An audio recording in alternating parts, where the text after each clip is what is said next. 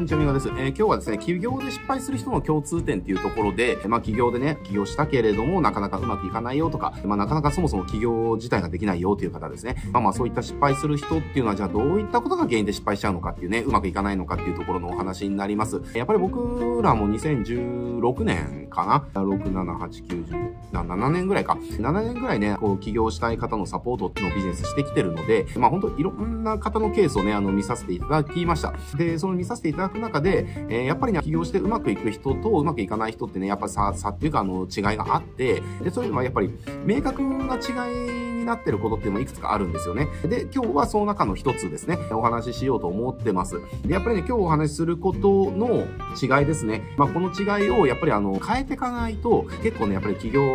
することはできても、食べ続けること、いや、それで食い続けることがやっぱり難しくなっちゃうし、えー、一瞬で良かったとしても、それをね、えー、が一瞬で、要は打ち上げ花火で終わっちゃって、まあ、すぐに苦しくなっちゃったりとかしちゃうので、やっぱりね、あの、起業して、あの、やっぱり起業したら何でしょうね、あの、この先5年、10年、15年、20年、30年ってやっぱりそれで、まあ、食っていかなきゃいけないじゃないですか。だからやっぱりその、今だけを見るんじゃなくて、ちゃんと長い目で見た時に、どうすればいいのかっていうとこね、まあそういったことが知れますんで、ぜひこう、起業を目指してるけれども、なかなかうまくいかないよとか、起業したけれども、ちょっとね、結構しんどいよっていう方は、あの、一つの解決策をね、今日は知ることができますんでね、ぜひ最後までご覧になってください。まあね、あの、じゃあ違いは何かっていうところですけれども、まあこれ一言で言うと、やりたいことと、えっ、ー、と、やるべきことを、まあ履き違えちゃってるケースが、まあ多々あるかなっていうところなんですよ。まあこれどういうことかっていうと、まあ例えばですけれどもね、えー、まあちょっと僕の生徒さんのちょっと例え話で話してきますと、まああるね、あの習い事の教室を始めようとしてる方がいらっしゃっても、まあ始めてるんですけれども、あの、まあ一言で言うと、まあそこまで、あの、まだやっぱり軌道乗ってないっていうところなんですよね。で、まあまあ軌道乗ってるか乗ってないかっていうのは別にどうでもいいんですけれども、この生徒さんが、やっぱりね、このやりたいこととやるべきことをちょっと履き違えちゃって、なかなか軌道に乗せれないっていうところの、まあちょっと典型例だったりするんですよ。まあどういうことかっていうと、まあ A さんはそのね、習い事を、まあちょっとこれあの、詳細まで話せないんでね、ちょっと濁した話になっちゃうんですけれども、えっと、まあ、A さんはね、ある、要は、なんていうのかな、方向性でその教室をやっていきたいっていうのがあるんですよね。だから、やりたいことは明確になってるんですよ。やりたいことは明確になってて、まあ、それで最初スタートしたんだけれども、なかなかこう、生徒さんが集まらないっていうことがあったんですね。で、これじゃあなんで集まらないのっていうところで、まあ、いろんなこう、えっと、ご相談を受けながらね、いろいろこう、仮説を立てて、まあ、実行してもらってみたいなことをやってたわけだけれども、やっぱりね、そのなんでうまくいかないのかっていうところが、まあ、いろいろやることによって分かってきたんですよね。で、それ、じゃあ何がいけなかったのかっていうと、まあ、そもそも市場がなかったんですよ。要は、やりたいことで食べていきたいと。教室盛り上げていきたいと。で、そのやりたいこと、要は、この方向性でやりたいっていうことでやったんだけれども、そっちにはもう市場自体がないから、やったところで市場がないから売れるわけがないんですよね。えっていうことは分かった。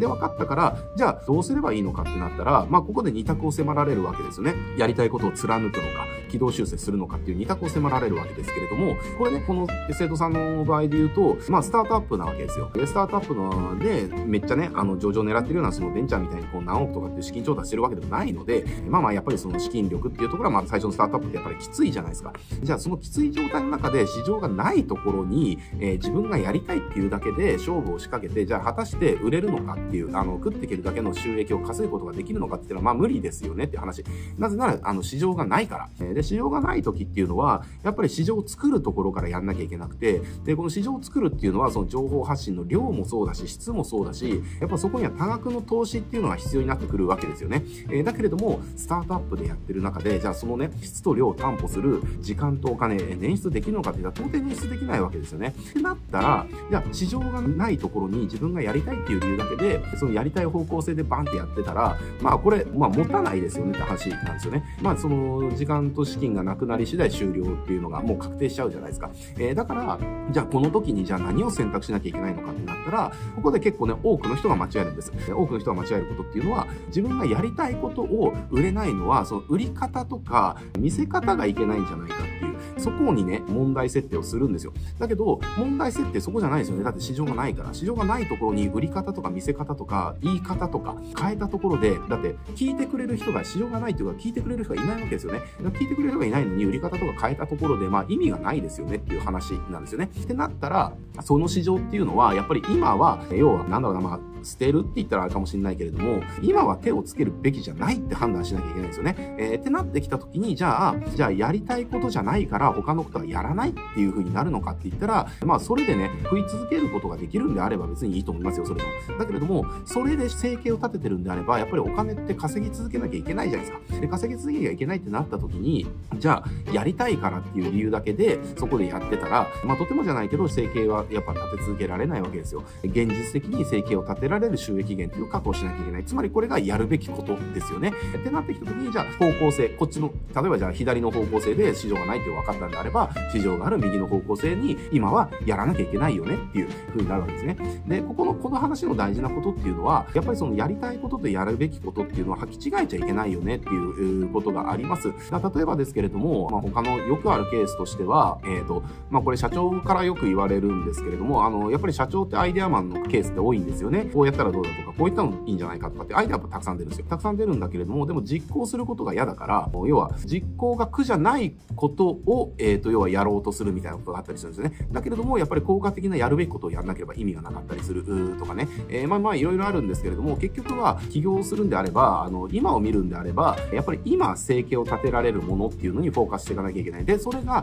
じゃあやりたいことじゃなかった場合、えっ、ー、と、じゃあそれをやるかやらないかみたいな話はね、これはやっぱり人それぞれ違うとは思うんだけれども、でもね、売れなければその起業は終わっちゃいますよねって話なんですよね。だけれども、やりたいことって、あの、後からでもやれるんですよ。例えばですけれども、今回の生徒さんの話で言うんであれば、やりたいことで、えっと、市場がないから、これでね、あの、短期的に収益上げていくのはちょっと難しいのは分かったと。であれば、あの、収益を上げられる、やるべきことに、今はフォーカスして、えー、会社の基盤を整えるお金とかね、時間とかっていう、そのリソースを確保する。で、そのリソースを確保したんであれば、その市場を作るっていうところからやれますよねっていう話なんですよね。だつまりですね、あの、特にスタートアップの企業の時っていうのは、やりたいことを優先するんではなくて、やるべきことを優先した方が絶対にいいです。で、やるべきことを優先して、ちゃんと軌道に乗せてから、あの、で、軌道に乗せたら、お金とか時間のリソースっていうのは確保できるから、そしたらその時初めて、そのリソースを持ってやりたいことで収益が上げられるように、えー、頑張っていけばいいじゃんっていう話なんですよ。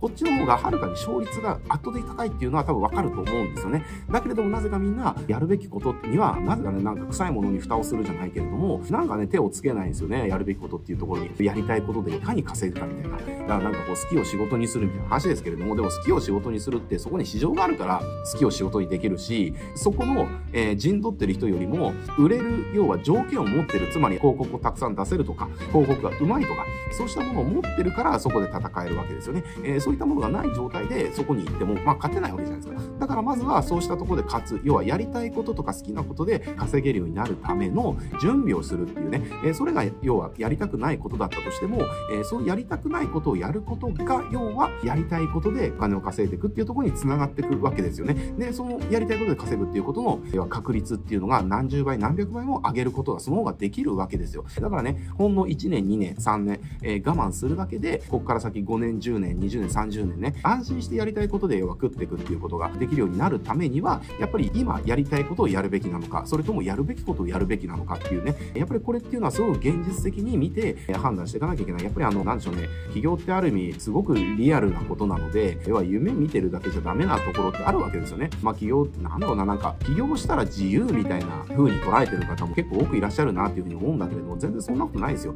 やっぱり起業したら全ての責任が自分に伴うんで、その責任を要は受け入れた人だけが受け入れた量の自由を手に入れられる。それが、まあ、起業なわけですよね。だから例えば、じゃ市場がない中でリソースがない中で、そこで稼ぐんだっていうふうにやった時に、要はお金とか時間の自由っていうのは当然捨てなきゃいけなかったりするわけじゃないですかっていう。えだけれども、そういったリソースを確保してからやりたいことをやれば、要はお金とか時間っていうのをね、自由を確保しながらやりたいことで、要はお金を稼ぐようなことができるようになっていくとかね、いうことが起きるわけです。だから、やりたいことはもちろんあってもいいし、やりたいことで食っていくための挑戦っていうのは、それは素晴らしいことだからぜひやった方がいい。えー、だけれども、今の状況を考えた時に、果たしてそれがやるべきことなのかっていうところですね。えー、ここはやっぱり原石に判断をしてって、えー、もしね、やりたいことが今やるべきことでないないんであれば、今やるべきことを優先しましょうと。で、それの、要は選択が将来やりたいことで、ちゃんと食っていく道にね、繋がるんでね、ぜひね、あの、今起業を目指してて、なかなか起業がうまくいかないよとか、起業したけれども、全然あの、軌道に乗らずに苦しいんだっていう方は、